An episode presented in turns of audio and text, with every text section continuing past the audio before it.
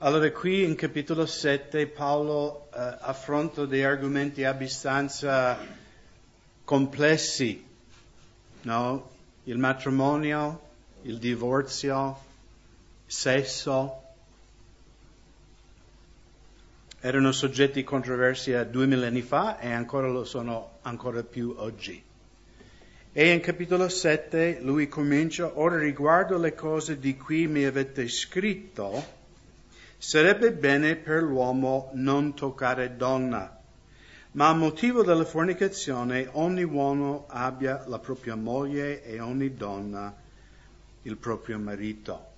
Quindi da questo comprendiamo che i Corinzi, Paolo era Efeso quando ha scritto questa lettera di Primi Corinzi, i Corinzi avevano mandato dei fratelli della loro chiesa con una loro lettera chiedendo a Paolo cose riguardo il matrimonio, riguardo la separazione, riguardo il divorzio. E, e, quindi è solo qui in capitolo 7 che lui comincia a rispondere alle domande che loro avevano fatto a lui. E qui in versetto 1 lui dice sarebbe bene per l'uomo non toccare donna. Allora qui penso che noi adulti comprendiamo che toccare non vuol dire fare così, giusto? Perché la Bibbia, quando parla dell'atto sessuale, usa anche eh, linguaggio velata.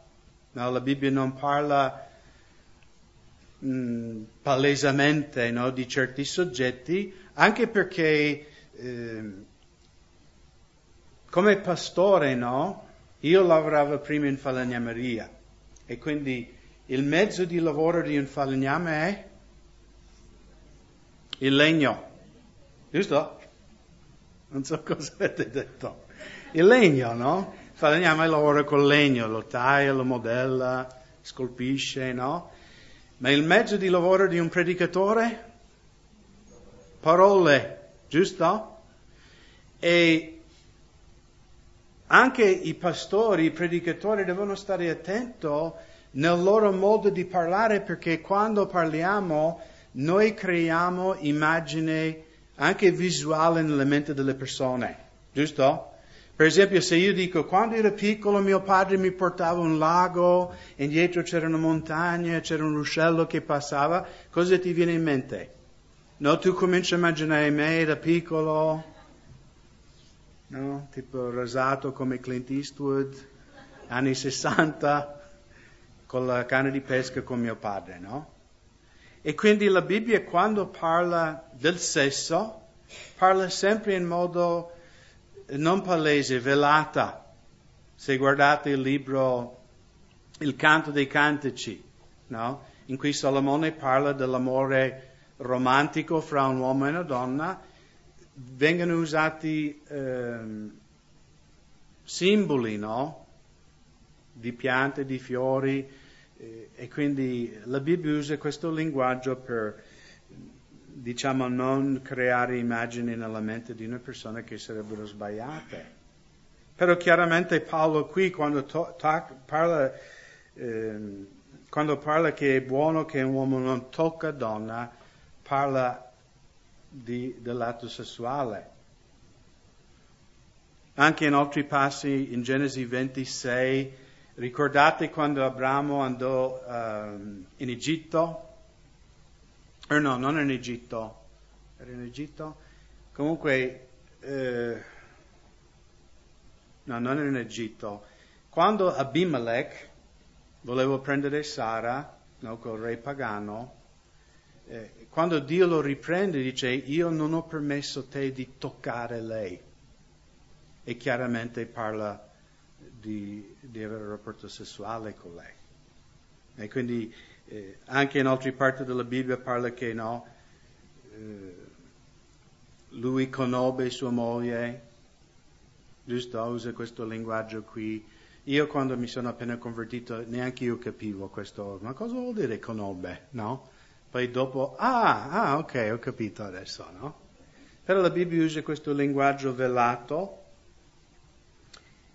e Paolo parlerà del fatto che se uno riesce a non sposarsi, può servire meglio il Signore perché è più libero. Però lui però dice in versetto 2, ma a motivo della fornicazione, allora la parola qui fornicazione è porneas, da qui noi prendiamo la parola pornografia. Okay? Porneas copre qualunque peccato, cioè qualunque, scusate, qualunque atto sessuale al di fuori del matrimonio, no? Il rapporto fra un marito e una moglie. Quindi qualunque cosa, omosessualità, fra persone non sposate, qualunque atto, perché a volte non le... Ma allora posso? No, no, no, quello è tutto quello che la Bibbia chiama fornicazione. E lui dice a motivo di questo, ogni uomo abbia la propria moglie e ogni donna il proprio marito. Notate che la Bibbia dichiara che il matrimonio è fra uomo e donna e fra donna e uomo. Okay? C'è molto dibattito anche qui in Italia perché molti paesi europei adesso hanno riconosciuto pubblicamente il matrimonio omosessuale.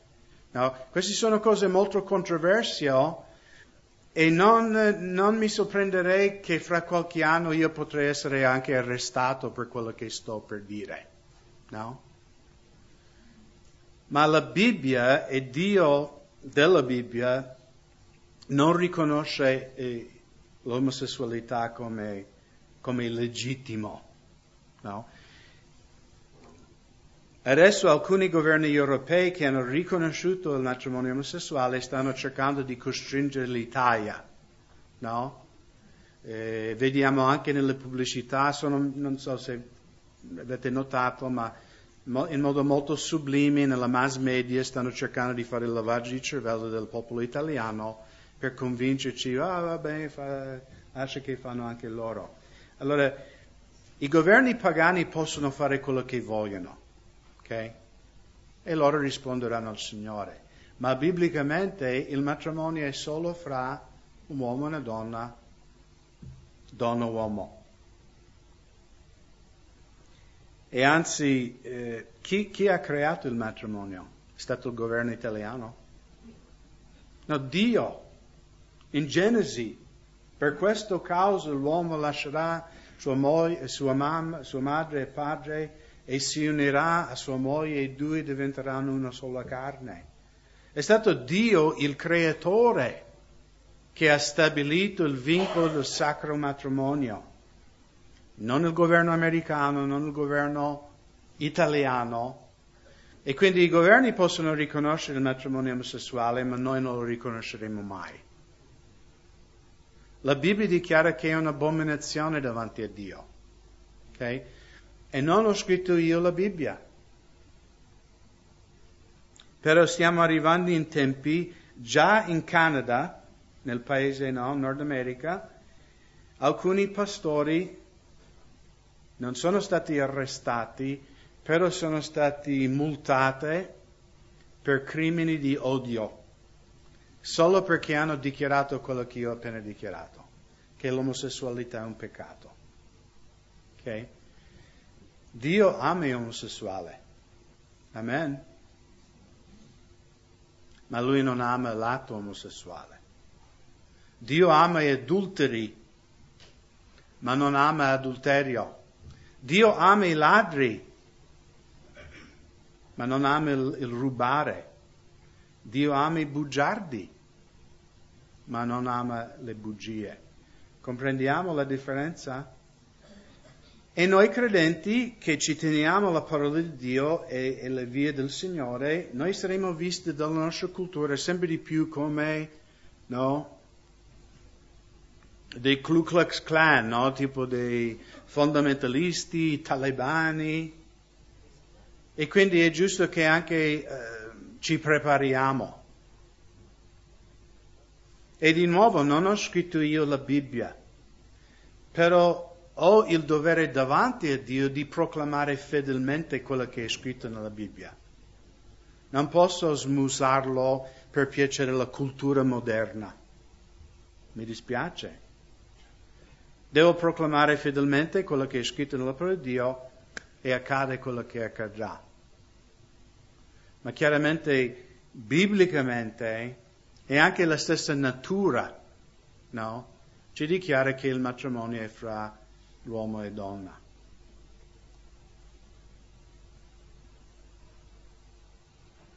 Il marito rende alla moglie la dovuta benevolenza e ugualmente la moglie al marito.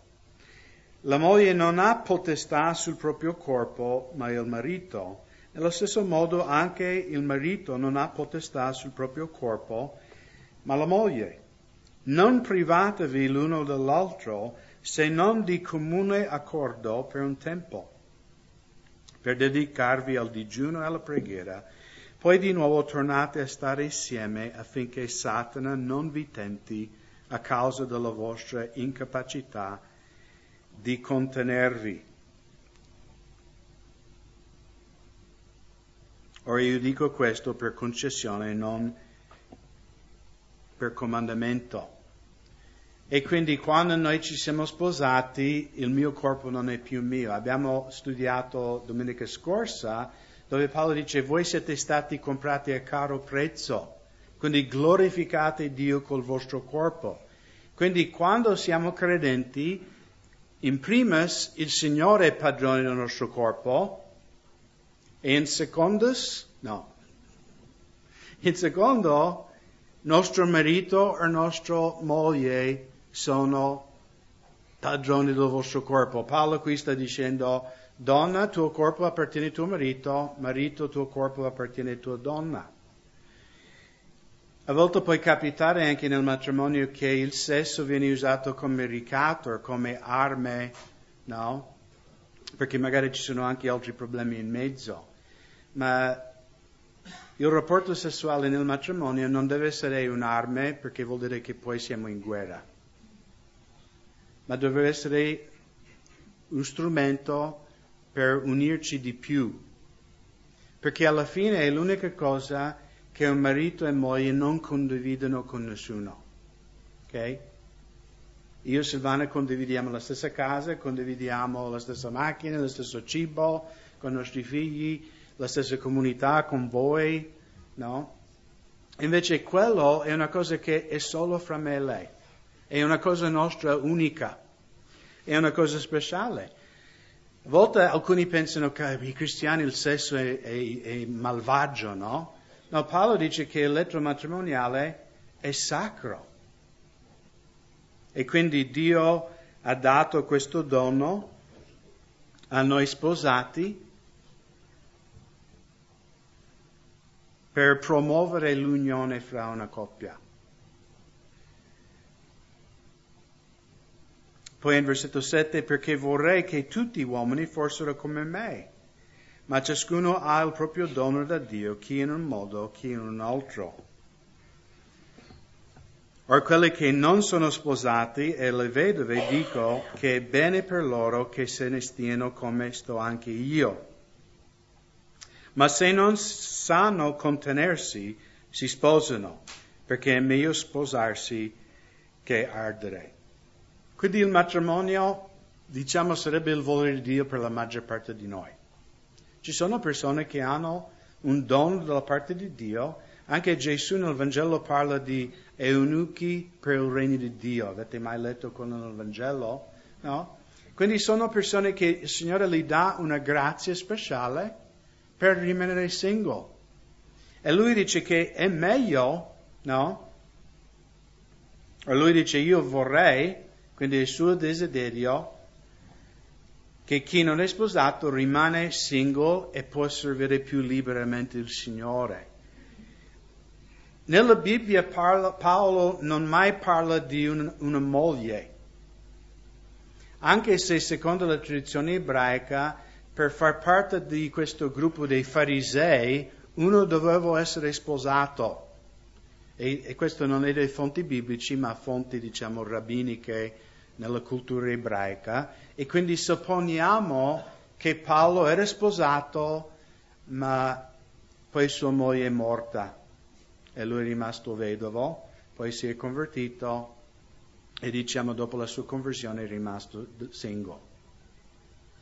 Quindi sposarsi non è un peccato, però chiaramente uno che è single può servire il Signore con più libertà. Però come ho detto prima, per la maggior parte di noi, se non possiamo contenerci, non siamo in grado, non abbiamo questo dono di essere single, allora il volere di Dio per noi è di sposarci e avere un marito o avere un, una moglie.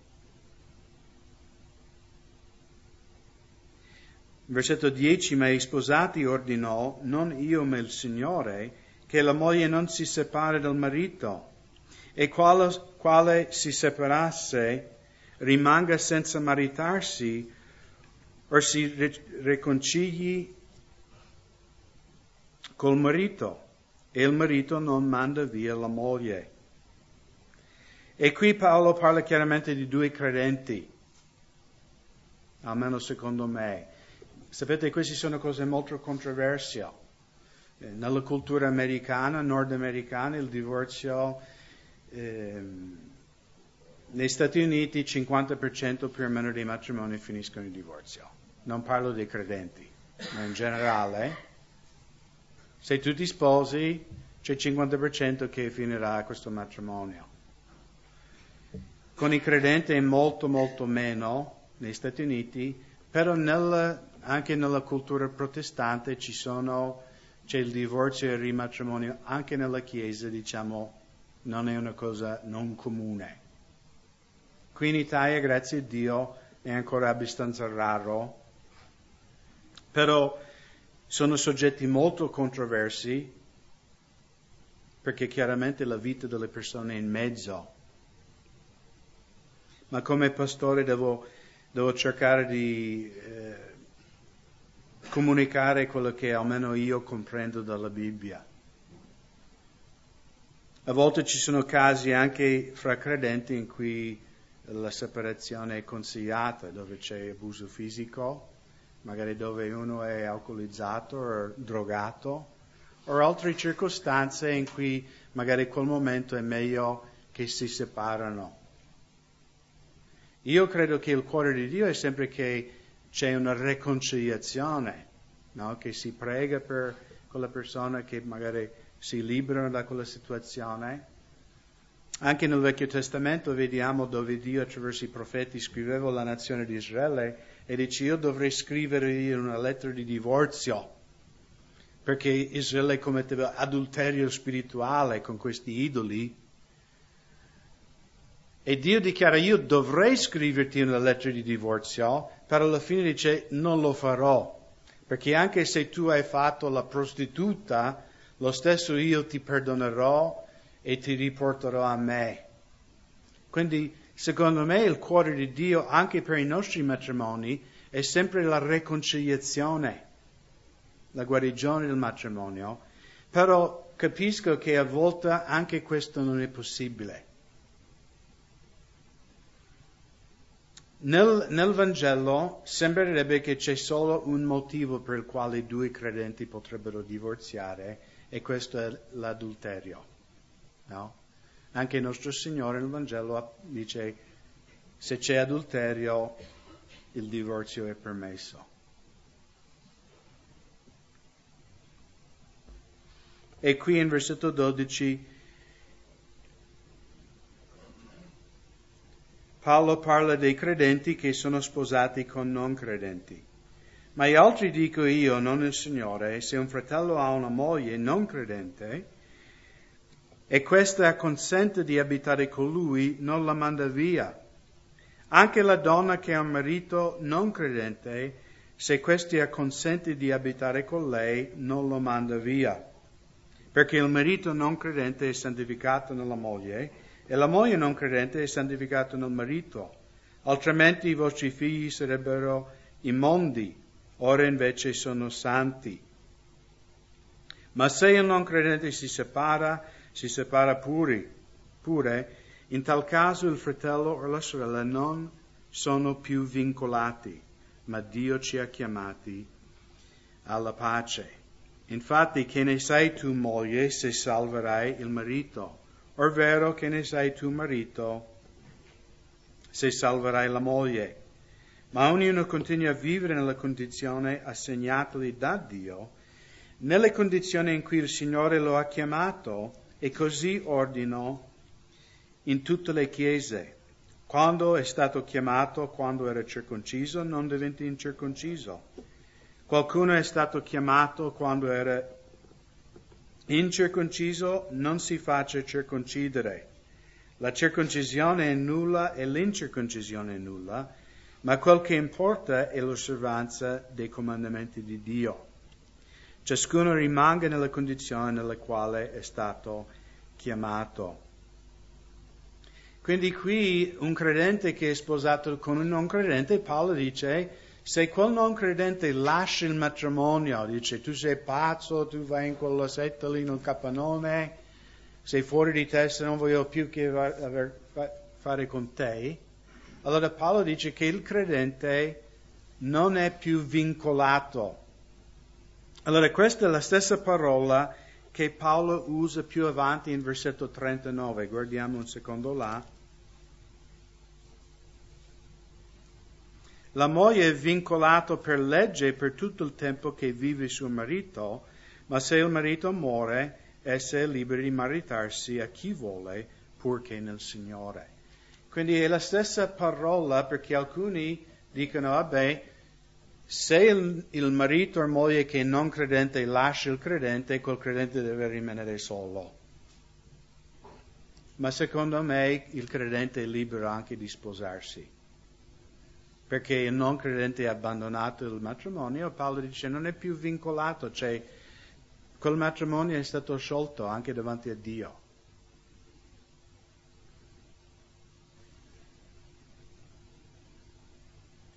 Versetto 21, sei, sei, tu,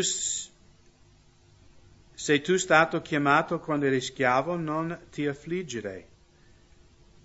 Se però puoi diventare libero, è meglio che lo fai. Perché chi è chiamato nel Signore da schiavo è un affrancato del Signore.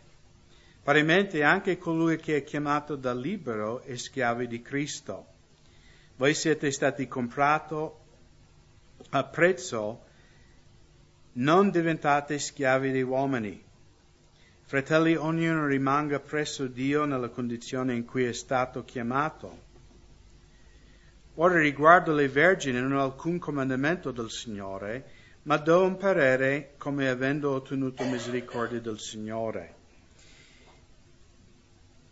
Allora qui magari è un po' difficile di capire nella nostra cultura, ma se comprendiamo la cultura del Medio Oriente duemila anni fa, eh, è facile di capire.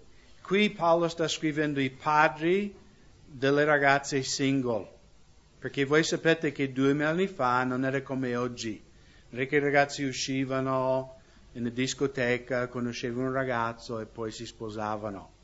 A quei tempi, e ancora oggi nel Medio Oriente, i matrimoni sono combinati dai genitori Sapevate questo, giusto?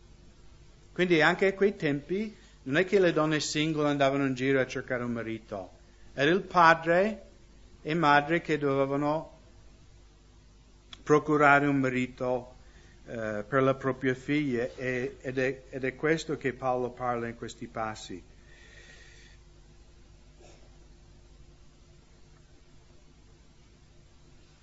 Ritengo dunque, versetto 26, che questo sia buono motivo dell'imminente avversità, che stia bene per un uomo rimanere così. Se legato a una moglie, non cer- cercare di essere sciolto. Se sciolto da una moglie, non cercare moglie. Tuttavia, anche se prendi moglie, tu non pecchi. E se una vergine si marita, non pecca. Ma tale persone avranno tribolazione nella carne. Ora io vorrei risparmiarvi ciò. Come? Il matrimonio, tribolazione nella carne? Amen? Io prima di sposarmi, no, avevo tutta questa immagine del matrimonio, no? Oh, come sarà bello quando io e Silvana saremo sposati, come due piccioncini, no? In una capanna. E, e non dico che non c'è anche, non c'è anche quell'aspetto no, di, di due piccini dentro una capanna. Però secondo me, poi non lo so, io non posso parlare per Dio, però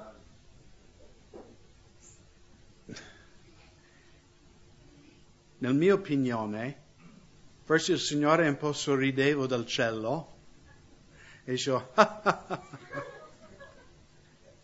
ah, tu, tu e piccicini, il matrimonio sarà il mio strumento per la distruzione della tua carne. È facile vivere insieme con un'altra persona. Ancora meno facile vivere con me. No, quando uno è single, vive con i genitori, non pensa, no? Poi quando magari vai all'università, vivi in un appartamento con altre persone, già cominci a capire che no, quel tuo migliore amico, no, migliore amica, dopo due settimane dentro un appartamento, tu hai preso il mio, no, mio salame, e tu, eh. non è facile vivere insieme. Quindi quanto di più, perché poi il college, no, l'università, magari è sei mesi, un anno, tre, quattro anni che vivi con quella persona. Nel matrimonio? E non è solo condividere una cosa, poi ognuno vive la, la vita separata. Deve risolvere tanti problemi, figli, debiti. Non vi devo spiegare, voi che siete sposati. La vita matrimoniale non è facile. Però Paolo in Efesini capitolo 5 dice, quando lui parla del matrimonio, dice questa è una figura di Cristo e la Chiesa.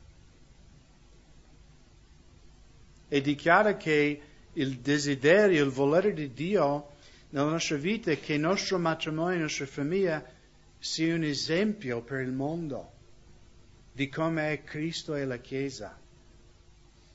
E io so che non è sempre facile. Però penso che siamo tutti d'accordo, il matrimonio è difficile da credente, ma da non credente? E tutto intorno a noi vediamo famiglie che si sfasciano, no? La chiesa di Feltre adesso è un po' strano, so, proprio in questo periodo c'è stata proprio un, quasi un'epidemia di suicidi lì nella provincia di Belluno in questi ultimi 4-5 mesi. C'è solo nel paese di San Gregorio dove vengono alcune famiglie della comunità di Feltre. Mi sembra già in questo anno hanno tolto la vita 7-8 persone, ma parlo di un piccolo villaggio. E quindi intorno a noi ci sono tante persone con tanti problemi familiari e Dio vuole che, sì, noi non siamo perfetti, ma abbiamo il Signore con noi e che le persone vedano che la vita nel Signore non è perfetta, però è molto meglio. E Dio desidera che le nostre famiglie siano questa testimonianza.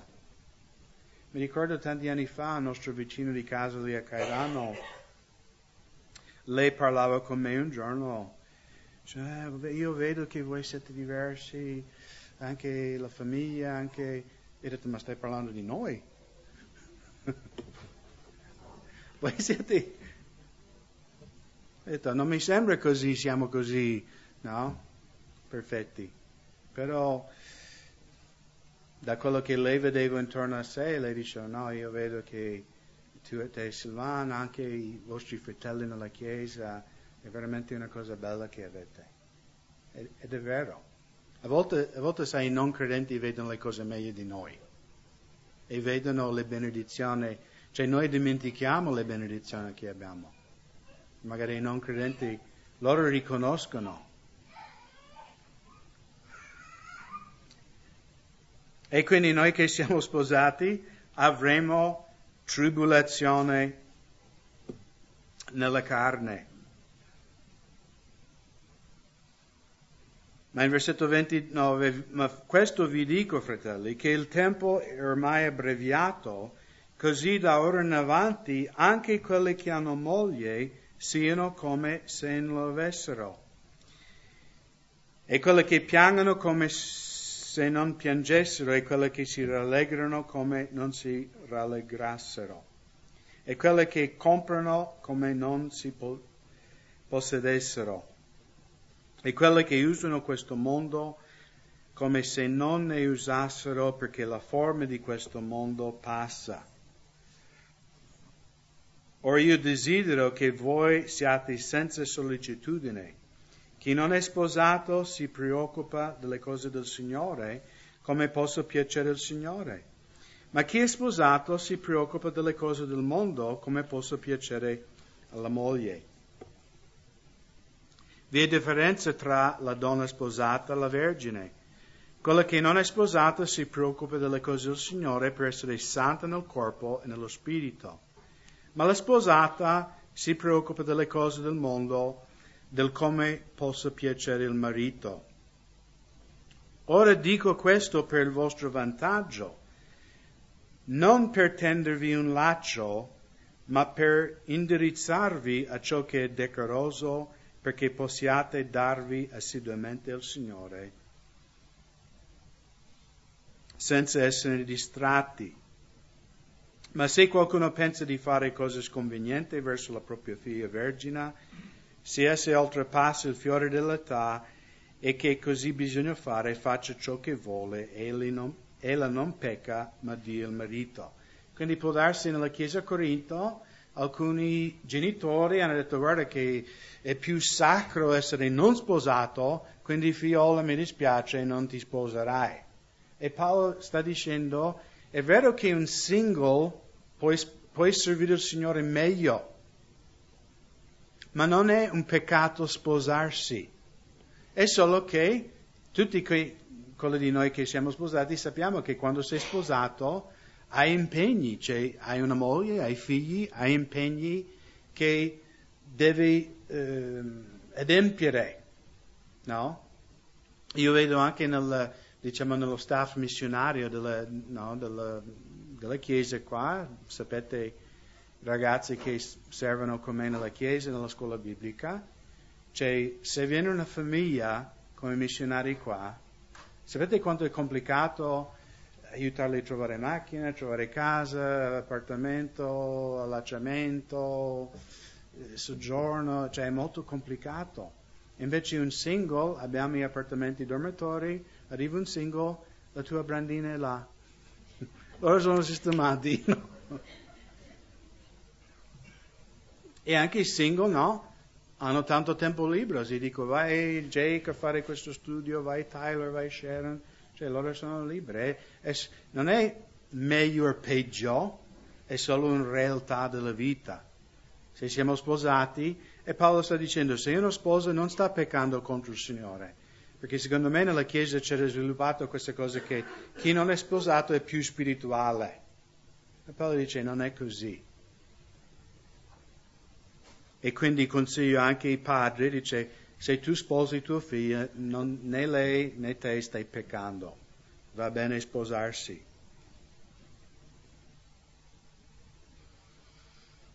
Ma chi sta fermo nel suo cuore, senza stare ad alcuna costrizione, ma è padrone della sua volontà e ha determinato nel suo cuore di conservare ciò, la sua figlia vergine fa bene. Quindi dice, se tua figlia dalla sua volontà non vuole sposarsi ma vuole essere consacrata al Signore, va bene così, puoi anche non sposarsi. La moglie è vincolata Eh, scusate, versetto 38, perciò chi dà a marito fa bene e chi non dà fa meglio.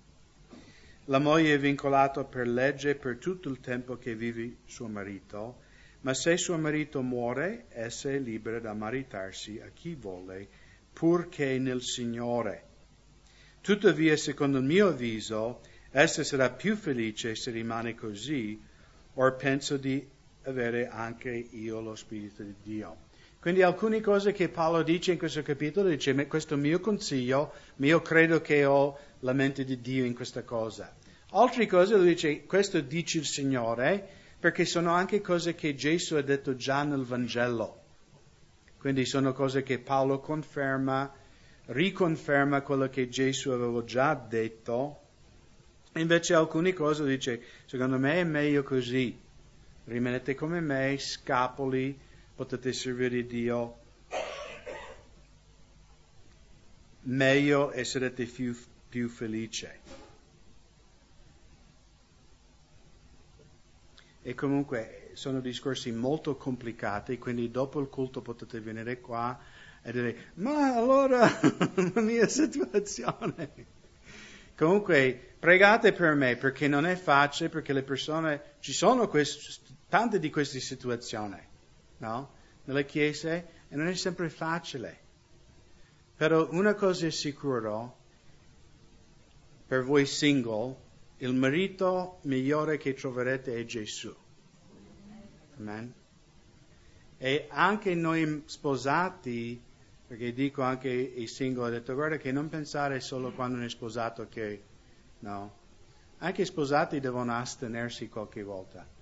No? Quando una donna è incinta, quando uno è malato in ospedale, e quindi non pensare che il sposarsi è la cura di tutto. No? La cosa importante, e credo che Paolo comunica questo, che se siamo sposati o single, che siamo consacrati al Signore. Dice anche voi sposati, vivete come non siete sposati. Quindi è anche giusto che noi mariti e noi mogli anche rilasciamo il nostro marito e la nostra moglie libertà per servire il Signore.